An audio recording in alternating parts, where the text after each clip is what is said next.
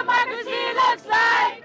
Tell me what democracy looks like. Something as devastating as what's happening um, in America right now with the immigrants, you have to be as loud as you can. The fear for the immigrant community is exponential now. The Trump administration is phasing out a special immigration program, announcing an end to temporary protected status for 57,000 Hondurans yesterday. Migration. We have to end. Unless you're one of the first Americans, a Native American, you came from someplace else. Somebody brought you controversial zero tolerance immigration policy that has resulted in a reported 2,000 children being separated Something from their parents. that I felt a lot while doing this march is family.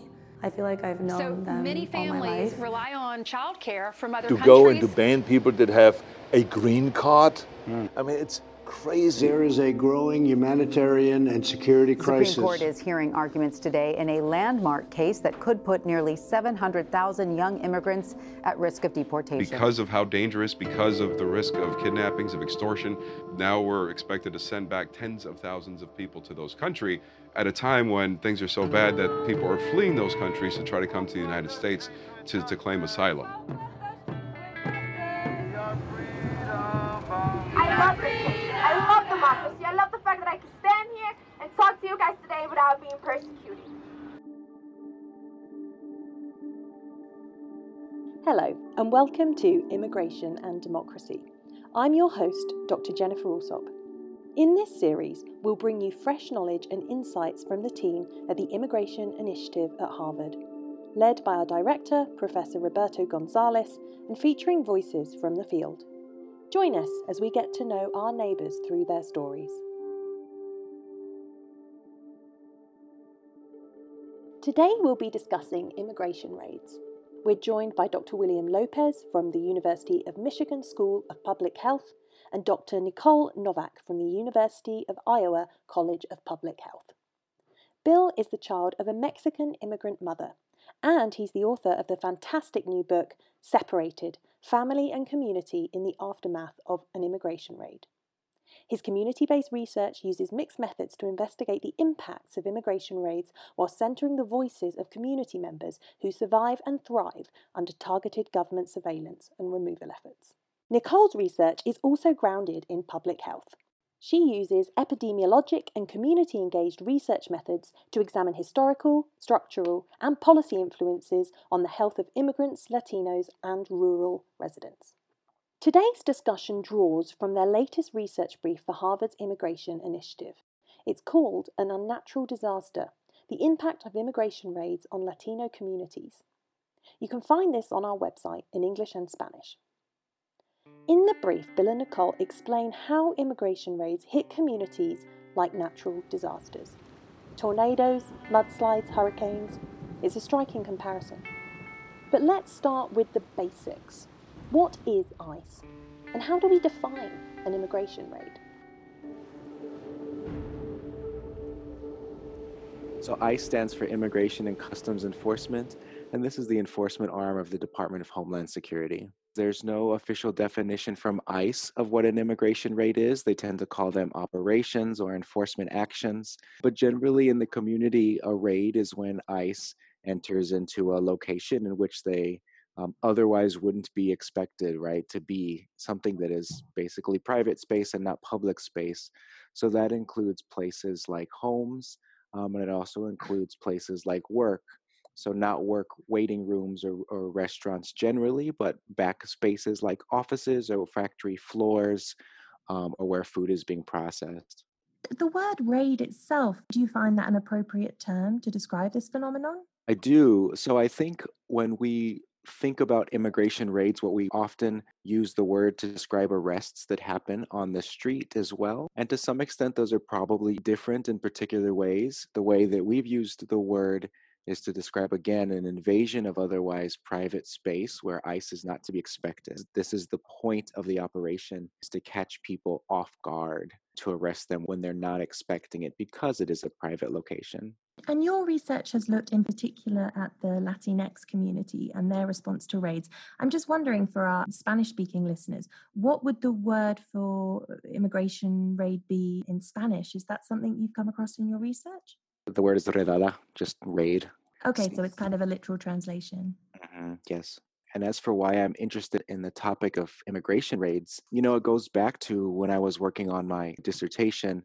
Um, I was volunteering while I was also a student, and there was a pretty good size immigration raid, home raid, that happened close to us in Washtenaw County, Michigan. Since I was volunteering at the time, I was also fairly close to folks who were involved in the raid, or at least knew members of community organizations who served them and was close to their in touch with their families. So I was able to interview the folks also. You know, and as a public health researcher, one of the things that makes me want to research more deeply the impacts of these raids is that we begin to see how multi-level they are right? So it's not just individuals who are impacted but the families and the communities they're connected to. You talk about in your book as well the difference between worksite raids and also home raids and there's one particular case you talk about in Southeast Michigan, discussing the impact of a raid on an apartment and what that looked like. I wonder if you could just say something about apartment raids and raids that are based on individual homes. Sure. So raids that are based on individual homes and raids that are of work sites, there's many similarities. So both cases you're dealing with the removal of somebody who's often the breadwinner you know the worker and the family and the communities impacted by that one of the large differences though is there are two noticeable differences, and one is simply the scale. So, worksite raids of the kind that we wrote about here are just massive. So this is from dozens to over a hundred people removed all at one time, which has huge impacts, including economic impacts on the whole town. Apartment or home raids tend to be the one or so people who are arrested, and both also match in the use of racial profiling that often occurs.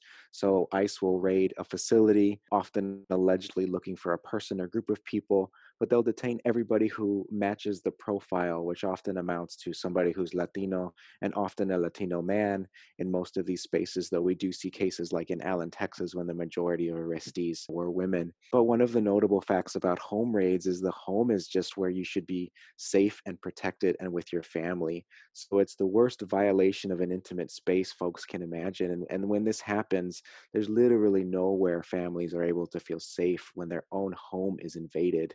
The other notable difference is unfortunately in home raids, there's often children involved. So when ICE agents are at the door, when ICE agents are cuffing people, they're cuffing parents in front of their children. On the work site, this doesn't often happen because children aren't always there. But at home raids, this has lasting impacts on everyone who's witnessing the arrest and especially the kids. I got a phone call during that class period and I wasn't able to answer it. And the office called me saying my family needed to get in touch with me because something happened. And I gave my family members a call uh, asking what happened. They let me know my dad's work was getting raided, that I needed to leave school if I could. And my mom just picked me up like five minutes later, and we went to my dad's workplace. And that's where I saw, I in total, I saw like six vans leaving with people loaded and there's officers all around the work area and every entrance and exit there is. I think I, I got a glimpse of my dad getting arrested, but I'm not 100% sure that was him. But we got in contact with him. He just called us, let us know he was fine. And so from home raids, a next step is looking at work raids, right, which tend to be bigger in size in these cases than home raids, and seeing how these ripple effects happen in communities, but also how communities respond. Just to clarify, is this something that you're seeing increasing? Worksite hmm. raids in particular have increased over the last few years deportations as a whole actually dropped for a bit and, and are continuing to rise slightly, but have not reached the levels of the Obama administration. That's right. But worksite raids, yes, have increased. We saw one in 2019. There was a series of meat processing plants, and I was in Mississippi. Yeah, 680 workers in Mississippi. 680 workers, yes, across a few different factories. But it also occurred on the first day of school in this community. So we see that the, the impacts, you know, in this case are obvious. These children are going to be going to school and won't be picked up by the people who dropped them off. This is this large scale worksite raids. There's a, I think it's universally seen as a particularly cruel and damaging way to enforce immigration law. I'm interested in this intersection of public health research and immigration control because I mean, sometimes these fields well, they might seem to some people as quite separate, if you like. So, what does the business of an immigration control measure that's delivered by ICE have to do with public health? So, in public health, we think about influences on people's health and people's behavior at multiple levels. So we might think about individual level decisions that people make, um, for example, what they choose to eat, perhaps, how much sleep they get, how much exercise they get. But what we know is that those are not just individual level decisions. Those are also things that are shaped by our context. Um, and that can be something, you know, at the family level, but it can also be the way our community is set up, the built environment. And then it can be the broader policy environment that we live in as well. And so, what we know from years of social science research, as well as the lived experience of communities who are affected by immigration control measures, is that they're really, really powerful forces. They affect whether people feel safe in public space, they affect whether people feel safe pursuing certain kinds of jobs or feel safe in their workplace. And those are things that end up trickling down to matter for their health as well. So both Dr. Lopez and I have spent a lot of time, you know, talking to people as well as looking at data sets to think about you know how might people change their behavior that's relevant to their health when they're fearing immigration enforcement and there's reasons to think that changes for example whether you're likely to go to the store on a particular day where you might choose to have someone take care of your child what kind of jobs you pursue and all the way through to just your physiological processes. So, if you're under a lot of stress in a chronic way, that's something that can affect your body and end up mattering for your health as well. So, sometimes in public health, we talk about looking at upstream factors or structural factors. I'd say that immigration control measures definitely fit in that category of influences on people's health. You use the quite striking comparison of the community impact of an immigration raid, of being something akin to a natural disaster that's really a rather striking image. And, and I say this from Guatemala, where I'm in uh, lockdown, currently looking at a volcano, thinking about a community that has experienced a lot of different natural disasters and, you know, is very familiar with that kind of community humanitarian response. And then kind of thinking about those communities in the US that are impacted by these immigration raids and kind of making that quite drastic comparison. I wonder if you could unpack that for us. I'll say first, the comparison to the natural disaster was something that we didn't come up with ourselves. It was just repeated to us over and over by people we spoke to in the community. I think it's actually been common knowledge in communities that have been affected by ice raids for a while. So um, I grew up in Iowa and continue to work in Iowa. Um, and actually, I first became interested in immigration raids because of an ice raid that happened in a town called Postville, which is a small town in northeast Iowa. Um, and in 2008, it was the site of the largest single site ice raid in US history. But uh, the local advocates and immigrant communities who responded to that raid ended up developing strategies for raid response that were actually based on Red Cross disaster response plans. So they were already, years before we started this research, thinking through that analogy based on their own experience. And then when we were in these small towns throughout the heartland, towns that were raided in 2018, we heard these analogies over and over again. And do you think that particular metaphor is something that is impacted by where these raids are happening, by where the, the communities that are impacted originally come from? Yes, absolutely. You know, one of the things that we took with us as we were visiting the sites is often just how isolated these areas are from bigger towns. And often what happens during a natural disaster, you know, one referred to as a tornado, is that a whole community is impacted, right? So regardless of where you're living or where you're working or who you are, to some extent you're impacted by this disaster and the community also comes together to respond and to care for those who are impacted by the disaster. And so that's what we were seeing in these often Latino immigrant communities or mixed status communities is that even though it would be particularly undocumented workers who were detained uh, and later deported, it was the families attached to them and the communities in which they live that were all impacted. But similarly, communities don't just accept these raids, they respond, right? They respond, they take care of each other, and they do so in innovative and compassionate ways. So, you know, in answer to your question, yes, absolutely. The natural disaster comparison is one that I think was held very strongly in this Midwest heartland of the US uh, landscapes that we were visiting. And what do these communities look like? What kind of work are, are, these people doing who are impacted? And perhaps you could give us also a kind of portrait of some of these community responses, what they look like in practice.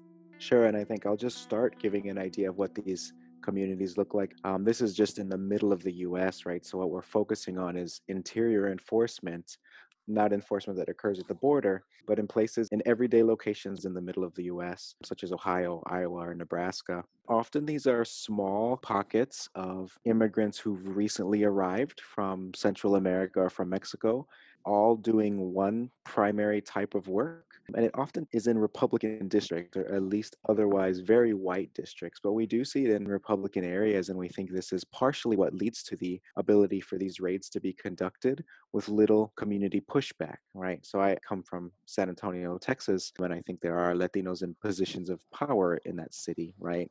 Whether it's principals or government officials or but in some of these small towns, Latino communities haven't been there long enough to have a lot of political power to respond to these raids. So that's one of the, I think, stark features that just stood out to me in the areas that we went to. In the report, you talk about 2018 and the um, 98 individuals who were taken in after raids on 7 Eleven stores. You talk about the Mount Pleasant raid, in which 32 people were detained. Also, Bean Station, where 97 people were taken in after a raid. I wonder if you could kind of focus on one of those. Sure. I think, Nicole, we were probably closest to the Mount Pleasant, Iowa raid. Do you want to share some experience from that one? Yeah, so this is just an example of one of these raids, but a lot of the things that happen there echo across the other locations. In May of 2018, there was a helicopter that began circling the small town of Mount Pleasant, Iowa. It's a pretty small Latino Hispanic population in Mount Pleasant, less than 10%. Um, and they tend to work at two main locations a meatpacking plant called West Liberty Foods, as well as a precast concrete factory. And people in town told us about how they started to see this helicopter circling and rumors started flying. And it, became apparent that a number of state and local law enforcement agencies, as well as federal agents, were all gathering at the precast concrete plant from what I understand, they came in during lunch and began to arrest workers. What happens often in these small towns when these raids happen is there's a long period of chaos where people are wondering um, who got arrested and who is safe. And there continue to be rumors about follow up raids. For example, in Mount Pleasant, fear that West Liberty Foods would be raided. And then people began to respond. So, a local church, the First Presbyterian Church, had already been designated as a place that children could go in case of natural disaster if they weren't able to connect with their parents. And they ended up volunteering pretty early that day that they could be the location that children could go if one of their parents was arrested and they didn't have a safe place to be. So the church ended up opening its doors, and actually, not a lot of children did come to the church that day, but there were still a lot of things that people needed to do to respond. So that evening, there was a large meeting, and word just spread organically. I actually heard um, that day, just as a member of the community and as someone who was involved with supporting immigrants in Iowa, um, that there was going to be a need for folks to come to the church that evening. And already the media was starting to gather, and so there was, you know, special precautions taken by community members to make sure that nobody was exposed to media for example, photos or interviews without really wanting to be. As families came together into the room that night, we tried to figure out where their loved ones had been taken. There's not an official way that you can look up where an arrested immigrant has been detained. But one thing we were able to do is in Iowa, we don't have major immigration detention centers. So usually what happens is people are detained in county jails that have contracts with ICE. So we were paging through photos um, on the digital rosters for the county jails that have ICE contracts and just sitting with family members until they saw the face of their loved one. And then, you know, it was a combination of, of real sadness and also relief to, to know where they were, but to also have confirmed that they had been arrested and detained that day. From there, the church and other advocates who were gathered helped people get connected to resources for legal representation, um, perhaps support to get a bond paid if the person was going to be required to have a bond paid in order to be released, and other resources just to make sure that they knew what families, for example, had young children who needed diapers, who wasn't going to be able to pay rent coming up soon, things like that. And then the church continued to be sort of a focal point for that response. So we've heard there a little bit about the importance of the church in that particular raid coming together to support children. What other kind of sites are important what we see after these events is this large spirit of community collaboration or of community support for those in need. And we see it from multiple organizations or multiple groups of people throughout the community. And one is certainly the church. There's many important reasons for this. One is that in the aftermath of these raids, large amounts of people need somewhere to go and they want to go somewhere that is safe from ICE and traditionally churches have been safe from ICE. So pastors and priests and other religious leaders will open their doors to these communities and communities will meet in these churches and many of these churches began to develop food pantries and places where families could go to get diapers, to get formula for their children. And this is what we see more of in the immediate days following a raid.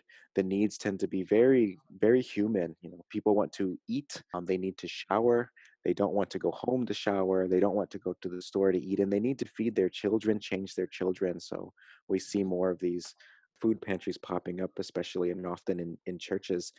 And another group who responded strongly was educators. The thing about immigration work raids is they happen generally during the work day. That's that's the point. Uh, they're happening when folks are working because ICE intends to detain them at work. And with few exceptions, we know where children are going to be between the work hours, right? Between the hours of eight and three, or eight and five, or eight and noon, whenever the raid takes place. So kids were universally at school. And so, what this meant is that teachers often would hear either from social media or from another teacher that there was this raid in this factory where multiple children's parents worked. And so teachers would have to decide well, what do we do with our students? We can't bring them home to empty houses. We have to tell them that their parents may not be there. And different schools responded in different ways. Often leadership, you know, whether that would be the principal or the superintendent, would make uh, decisions for the school or for the area on how to tell children or how to bring them to their home. But we would hear stories of, of bus drivers, you know, refusing to drop children off at, at empty homes or of teachers making sure that the children had somewhere to sleep and had somewhere to eat over the next few days when they were searching for their parents. We also spoke to legal professionals other advocates, and then other groups of responders that included folks like medical professionals. And what we see also throughout these different communities is that although there were some uniformity in responses, for example, I would say churches and educators responded every time, sometimes it just depended on whatever advocacy organization was strongest in that location. So in Ohio, for example, we saw more mental health professionals and social workers, and in other communities, that might not have been the strongest organization. So there was less a response there and more of a legal response. What is the responsibility of the companies here? Who doesn't go to 7 Eleven to pick up milk? You know, so where are the businesses? Where is 7 Eleven in this? If they're having their stores raided, if these meatpacking businesses are having their workers taken away, what tends to be their response? Just to clarify one thing, the 7 Eleven raids took place a little earlier and were a different wave. The ones that we studied were actually, I think, in almost every case, pretty small companies and companies that tend to fly a little under the radar. So even the meatpacking plants were not ones like Tyson that are, um, you know, have many, many locations. And so in this particular case, there were a few where we've seen warrants where there were concerns about tax issues, for example, for the employers. But often it really was a raid where it looked like the tax issue was the excuse to make the raid, and perhaps there will be repercussions for the employer, but the people who for sure suffered very, very quickly were the workers. So the employers aren't part of this humanitarian response? In some cases, they were. So I know of at least one community where one of the employers contributed a lot of money for bond so that people who were detained and had a bond required were able to get out. And I guess I can't really finish this conversation without asking the inevitable question about the current situation uh, with COVID 19, how the current changes in policy are impacting this area of immigration enforcement.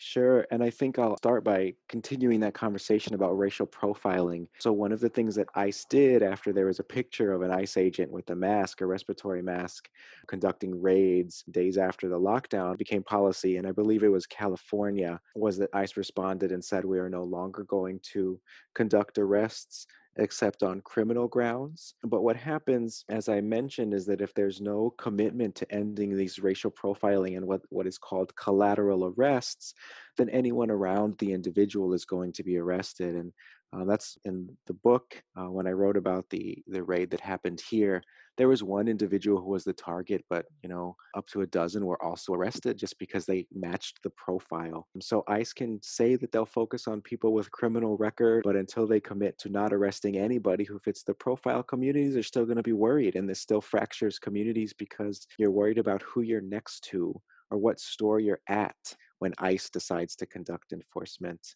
The other issue becomes the meatpacking plants, frankly, have been sources of COVID 19 outbreaks. This is for many reasons, and Dr. Novak knows this material better than I do, but close proximity, you know, unsanitary conditions. But what we see here is, I think, one of the worst examples of US hypocrisy where we're raiding these meatpacking plants and taking people out. But now, during an outbreak, the president is using his microphone to say, no, we are keeping these open and you have to keep working. So we see these essential workers in spaces that lack regulations, you know, either working and experiencing raids at often poverty rates or now in the middle of these outbreaks.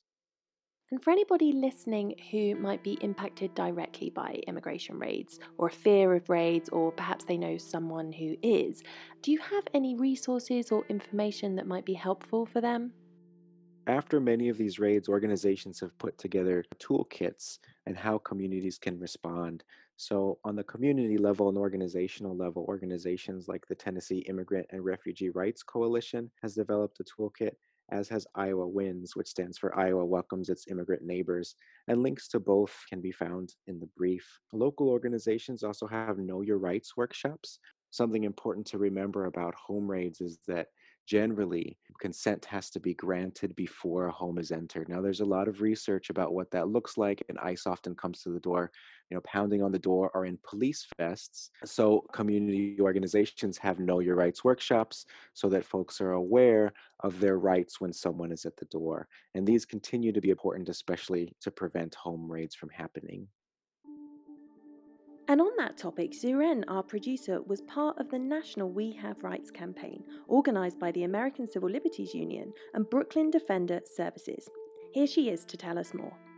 Thank you, Jennifer. So, two years ago in 2018, I was involved in the creation of the We Have Rights campaign, which is National Immigrant Empowerment Campaign.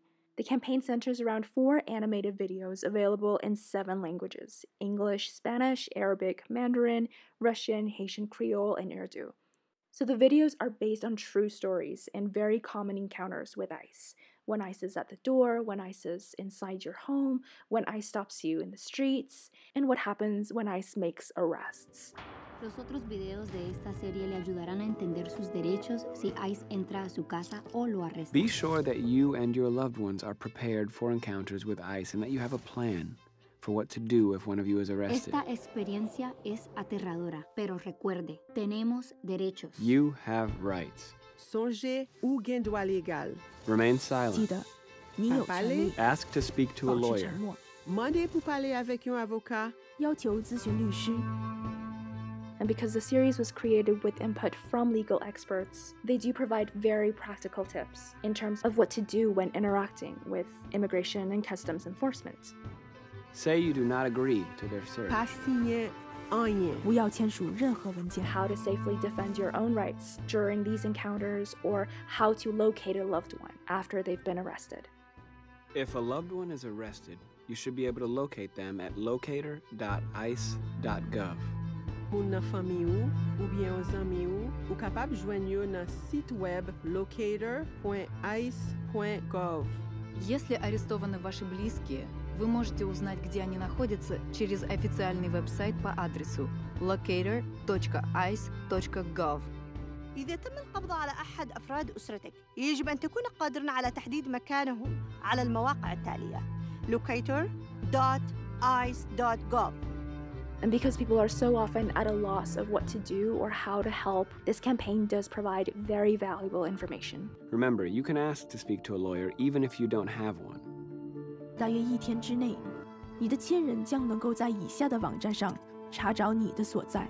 अगर आपका कोई अज़ीज़ गिरफ़्तार हो जाए तो आप उनके बारे में मालूम हासिल कर सकते हैं locator.ice.gov Esté preparado, no se asuste y recuerde, tenemos derechos. As we wrap up today's discussion, you might be wondering what's the current state of play with immigration raids and what can we do to support communities going forwards?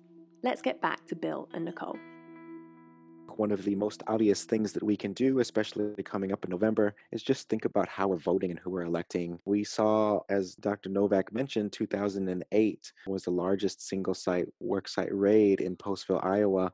And about that time is when we stopped conducting worksite raids of this size President Obama switched to a different type of enforcement style. These raids that are such humanitarian disasters stopped until President Trump began using them again. So it's very important to think about who we vote for and who we elect while I'm on the theme of who we're electing and who we're voting for, sheriffs are often very important folks to think of too. And it's a little bit different than thinking of folks who are in raids. But many folks who are deported in these small communities aren't necessarily picked up by ICE. They're picked up by the police, right, for doing everyday things like running a stoplight or running a traffic light. They're picked up by the police for doing everyday things like speeding or running a stop sign and they end up in local jails. And then the sheriff decides whether they will honor ICE detainers, meaning whether they will keep folks for ICE to pick up later. So it ends up being very important not only to think about who we elect on the national president level, but also who we're electing at local levels.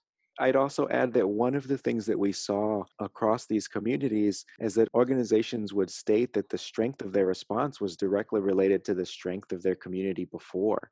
So when organizations had strong relationships with Latino communities prior to raids, they were able to respond quickly and powerfully after raids. So much of the work of responding and mitigating the damage of these disasters is just being a good, strong, and compassionate community to our immigrant neighbors before.